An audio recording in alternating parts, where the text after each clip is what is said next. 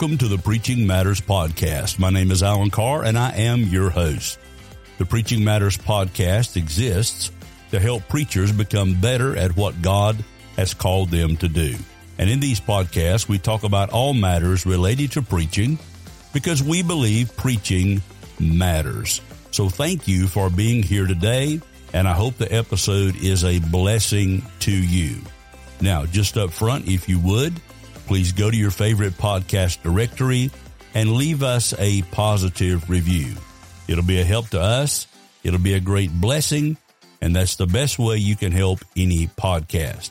You can reach me at alancarr at gmail.com if you have any questions, comments, or ideas for our future episodes.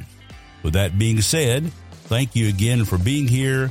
Let's go to today's episode and talk about preaching.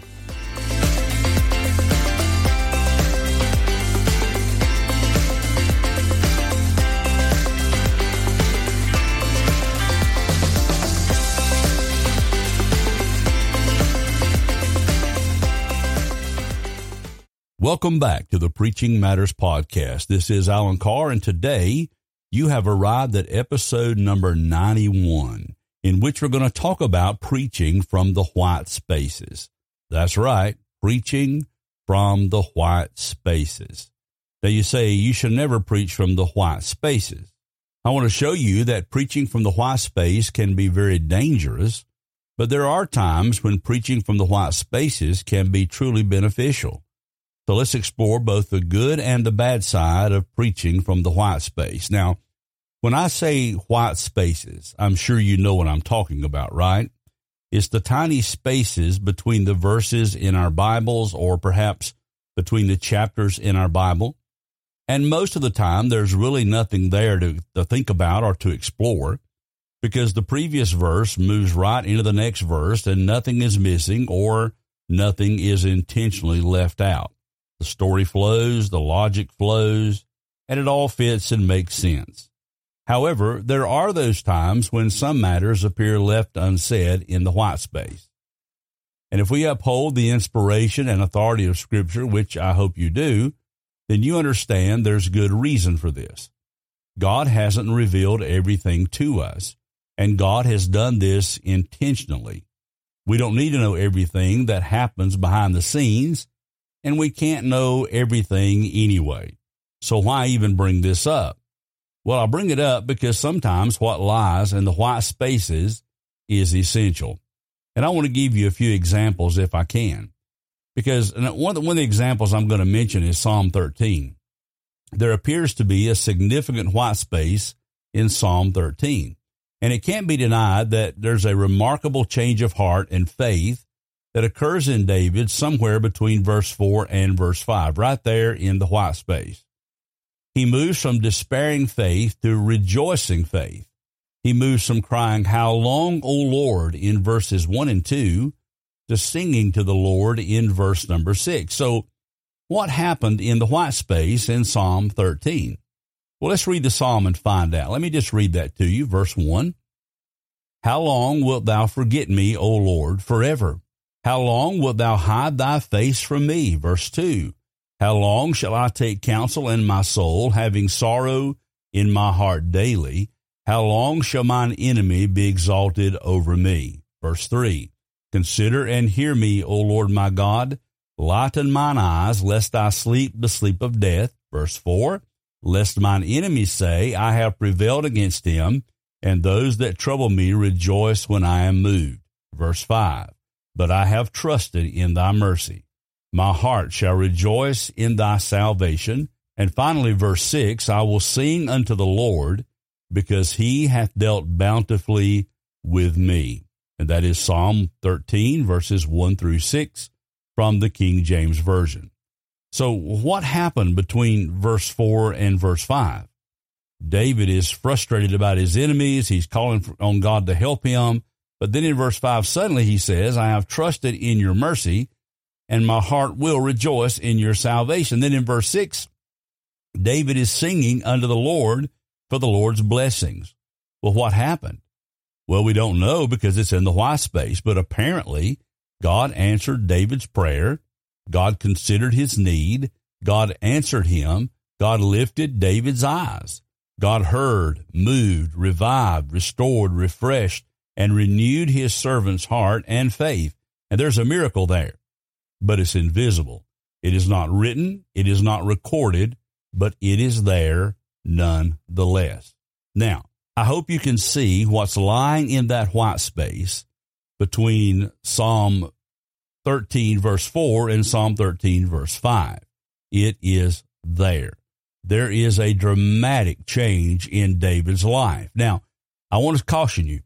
You got to be careful in preaching the white spaces. Be careful that you don't put in the Bible anything that is not in the Bible.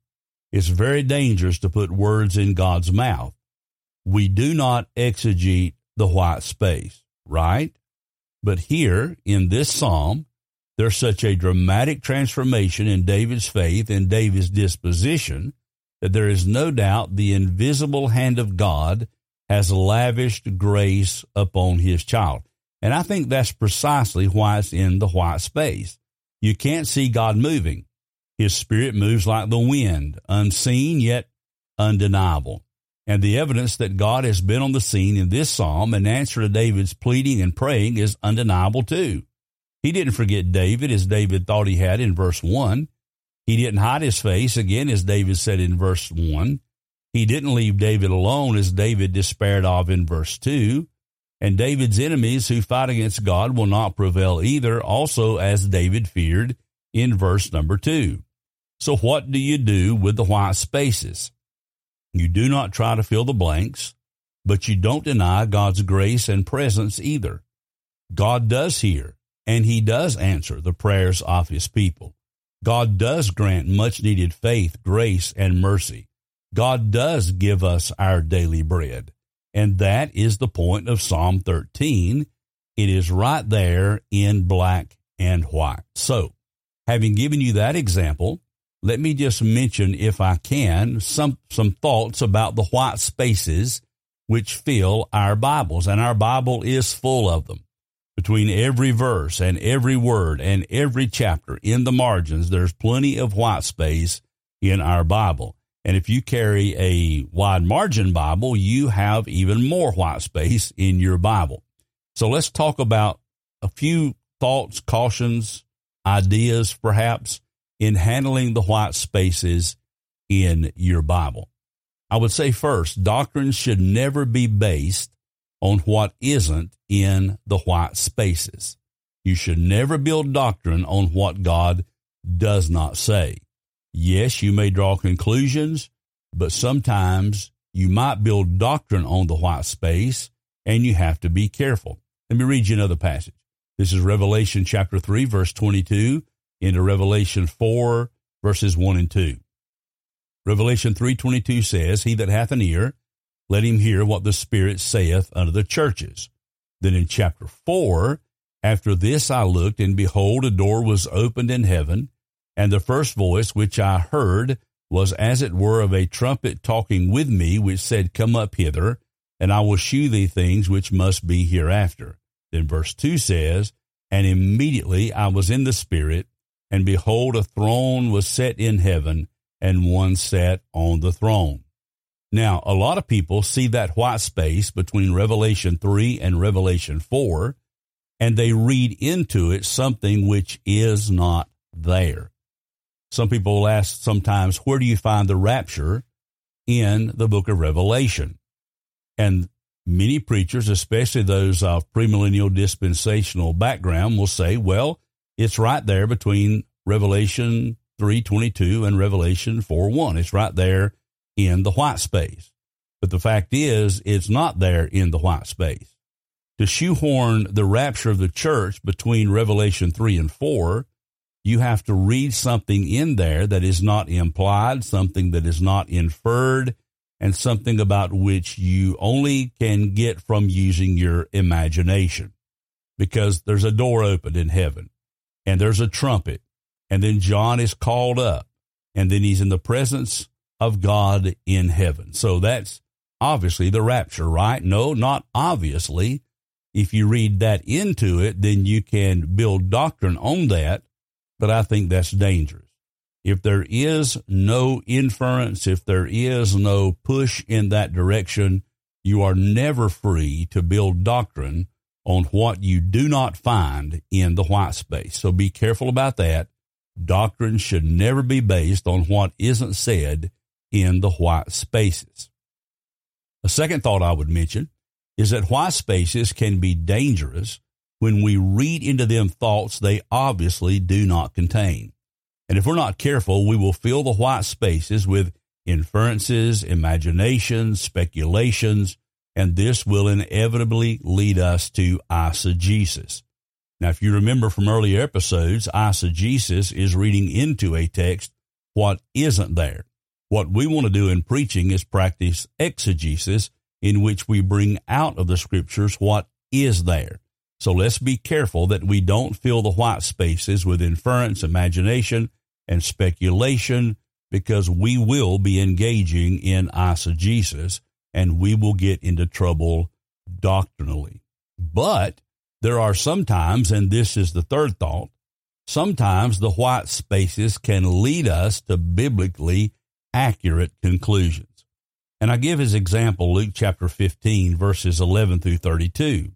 We know this as the parable of the prodigal son. And you know the story, right? There's a wealthy man. He has two sons.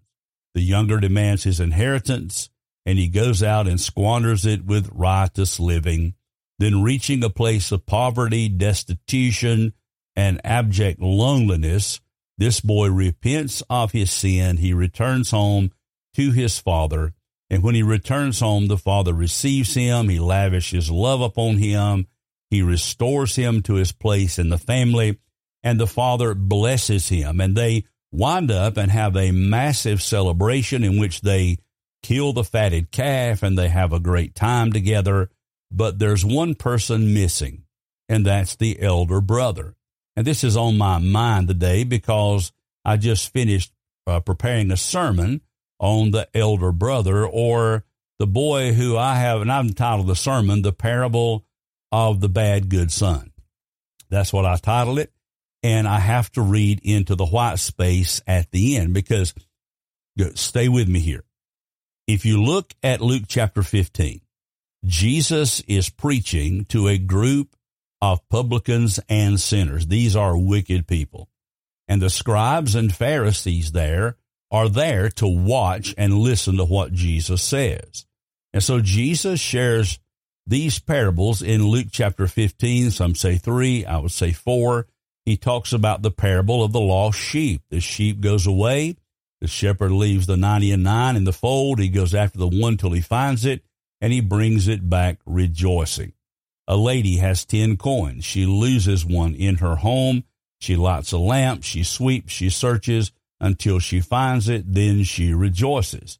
Then you come to the parable I'm talking about right now, and you have this son who goes away. He would have been considered a dead man. When he returns home, the unthinkable happened.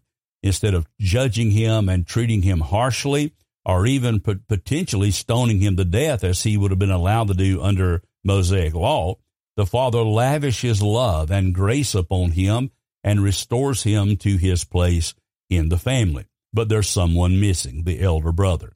He's out there in the field working where he always is. He's not at the celebration. When he nears home and finds out there's a party going on because his brother has returned home, he gets very angry and he refuses to come in.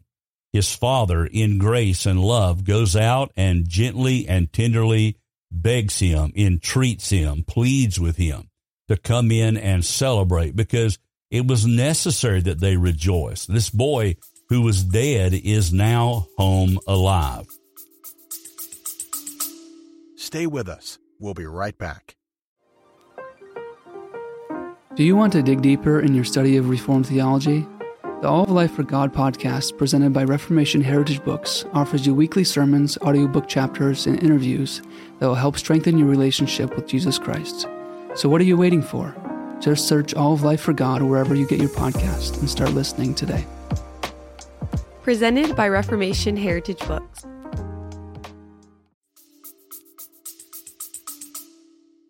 But the son says to the father, All my life I've been your slave. That's his language. I've been a slave here. I've never left. I've never done what he did. I've never acted like him. And yet you have never given me a celebration. And so he's upset. And then the story just ends. You have the father standing there, you have the son, and the son is angry. The father is full of love, grace, and mercy. His heart is overflowing with thanksgiving because his son has returned home. But you have this juxtaposition of these two individuals the happy, rejoicing father and the very angry son. And then the parable just ends. It just ends. There is no ending. We don't know. Did the, did the boy go in? Did he, did he fellowship with his father and his brother? Did he repent of his attitude? Did he get things right with God? Or did he just stay out in the field? What happened? We do not know. Well, I think the answer lies in the white space because every parable Jesus gave was in response to the unbelief of the Jews. Back in Matthew 13, Jesus explains why he, he spoke in parables.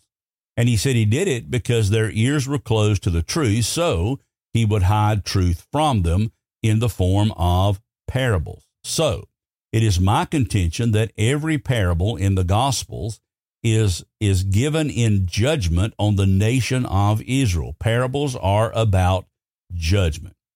So when you come back to Luke 15, 11 through 32, let's talk about who we see there. In the Father, we see God. In the young son who goes out and lives a life of sin, we see the sinners and the publicans. In the person of the elder son who stayed home, we see there the scribes and the Pharisees. So, how does the story end? And why didn't Jesus end it? Jesus didn't end it because the story of Israel had not yet ended. There was still time for them to repent. There was still time for them to embrace Jesus as the Christ, the Messiah, the Son of God, and the Savior. There was still time to do that. The story had not ended, even though Christ knew the ending. The story had not yet ended, so Jesus did not give the ending. But the ending would come a short time later when the elder brother murdered the father. And that's how the story ends. The scribes and the Pharisees conspired together to convict Jesus of a crime he did not commit, and they connived with Rome to have him crucified. And so that story ends with the father being murdered by the elder brother. And all that's in the white space. Hope you can track with me on that. And uh, we need to be careful when we handle that and don't say this is what the Bible says because it obviously doesn't. But using the parable over against the parallel of what Israel did to Jesus, we can conclude that that is how that single parable ended. Okay? Hope that makes sense. Now, another thought about the white spaces is that sometimes the white spaces are artificial. And you see this in uh, John chapter 13, John chapter 14. There's other places too. But you have chapter 13 ending with Peter telling the Lord he would lay down his life for Jesus. And then in verse 38 of John 13, Jesus said, Wilt thou lay down thy life for my sake? Verily, verily, I say unto thee, the cock shall not crow till thou hast denied me thrice. And that's the end of chapter 13. And you have this gaping white space there after chapter 13.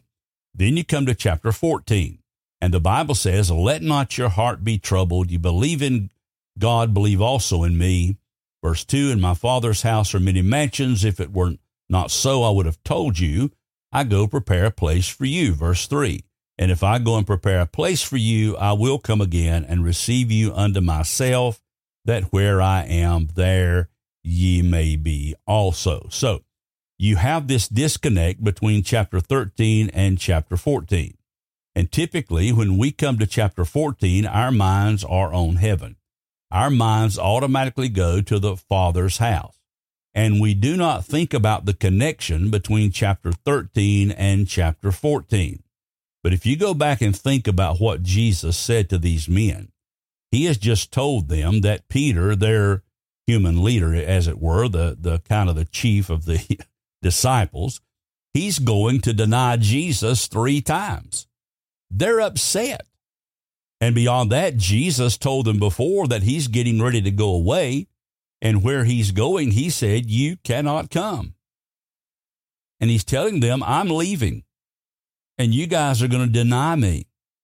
They had to be brokenhearted. They had to be disturbed and they had to be upset. But if you read that without the white space, it says this The cock shall not crow till thou hast denied me thrice. Let not your heart be troubled. You believe in God, believe also in me. In my Father's house are many mansions. If it were not so, I would have told you. I go to prepare a place for you, and if I go and prepare a place for you, I will come again and receive you unto myself, that where I am, there ye may be also. Now, there's a lot in there, and I won't take time to unpack it all, but Jesus knows their hearts are shattered. They are troubled. So, immediately telling them that Peter will deny him three times, Jesus said, Let not your heart be troubled. He's speaking to the individual. He's using that pronoun your, the individual. Let not your individual hearts be troubled. Then he says, Ye believe in God, believe also in me. All of you believe in God. Now put that faith in me. Jesus said, I'm going to prepare a place for you, the individual. He said, I will come again and receive you, the individual, unto myself, that where I am, all of you may be also. So do you see how taking out the white space between John 13 and John 14 changes the entire emphasis of the beginning verses of John chapter 14. Jesus says, You're going to mess up. You're going to step in it tonight. You're going to track it all over the house. But I want you to know I still love you and I still care about you. You will be knocked down, but you will be knocked, you will not be knocked out. I am going to my father's house. I'm preparing a place for you and I'm going to come again and get you and just because you mess up does not mean that I still that I don't still want you. Jesus is saying to them, I still want you. I still care and I still have a place for you and you're still part of my plan for the future. So sometimes the white spaces are artificial and keep that in mind. As you read your Bible, remember that the chapter divisions in our Bible did not come into play until around the early part of the 13th century. A guy named Stephen Langton, who was the Archbishop of Canterbury at the time, he divided the New Testament into chapters. They were not there originally, they're not inspired of God, but Langton did that, and I'm glad he did. But he did put them in the wrong place a few times, and here's one of them, and that's in my humble opinion. Call me what you will, but I do not believe they're all in the right place. Later on in the in the 16th century, our New Testament would would be divided up by verses, and when that happens, some of them are also in the wrong place. Now, if you want to see this again, go to uh, go to Second Corinthians and chapter number uh, six and seven, and you'll find there that the white space is in the wrong place. Chapter number six should not end where it does. Chapter number seven should not begin where it does. But again, that is just a, a thing that's my view on that. So take that as you will. Take it with a grain of salt. Don't build theology on it. Okay. Same as you shouldn't build theology on the white space. Don't build your theology after Carr theology. Study it out for yourself. So we come to the question now should a preacher ever preach from the white spaces? Should you ever preach from the white space? When I get around to preaching that message I prepared this morning on the elder brother, I am certainly going to preach from the white space. So I'm going to do it. I'm not going to build doctrine on it, but I am going to draw a connection between that parable and the ultimate death of Jesus at the hands of Rome and Israel on the cross. I'm going to draw that connection. So, should you ever preach from the white space? Well, you should only do it if you can prove what you believe you see in the white space from the clear words of the Bible. It's like everything else we preach. If you see something there that you think is missing from the white space, or to put it better, that you think God has left out for a purpose and you think you have found that purpose, be sure you can back up what you think you see there with a clear word from God. And when you do, yes, by all means, preach it and let it stand. But just remember to tell the congregation this is in the white space. All right. It's not the same as preaching from the book of hesitations or the book of first parentheses because that's all made up stuff. But here there are inferences that can be drawn. There are conclusions that can be reached. There are implications that sometimes arise out of the white spaces that should be taken note of. And those things are important and we should pay attention to them because they can prove to be a blessing both to us and to those who hear us. So that's all I got to say about the white spaces. Thank you for tuning in today and come back next week. We'll do something else. And I appreciate you being along for the ride. Be sure to reach out to me at alancarr at gmail.com. There's a couple things I want to know. Are you listening? Is it helping? Do you have ideas for future episodes? Is there anything I can make better? And do you like the new theme music? Let me know. God bless you, folks. I appreciate you. And until we talk again, just keep preaching. Preach the Bible because preaching matters.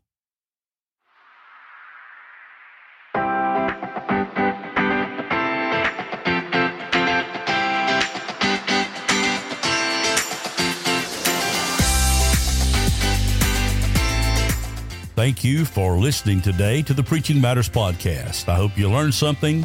Hope you got some help in your ministry. Please pray until next time and come back next week when we'll have a new episode, Lord willing. Until then, keep preaching because preaching matters.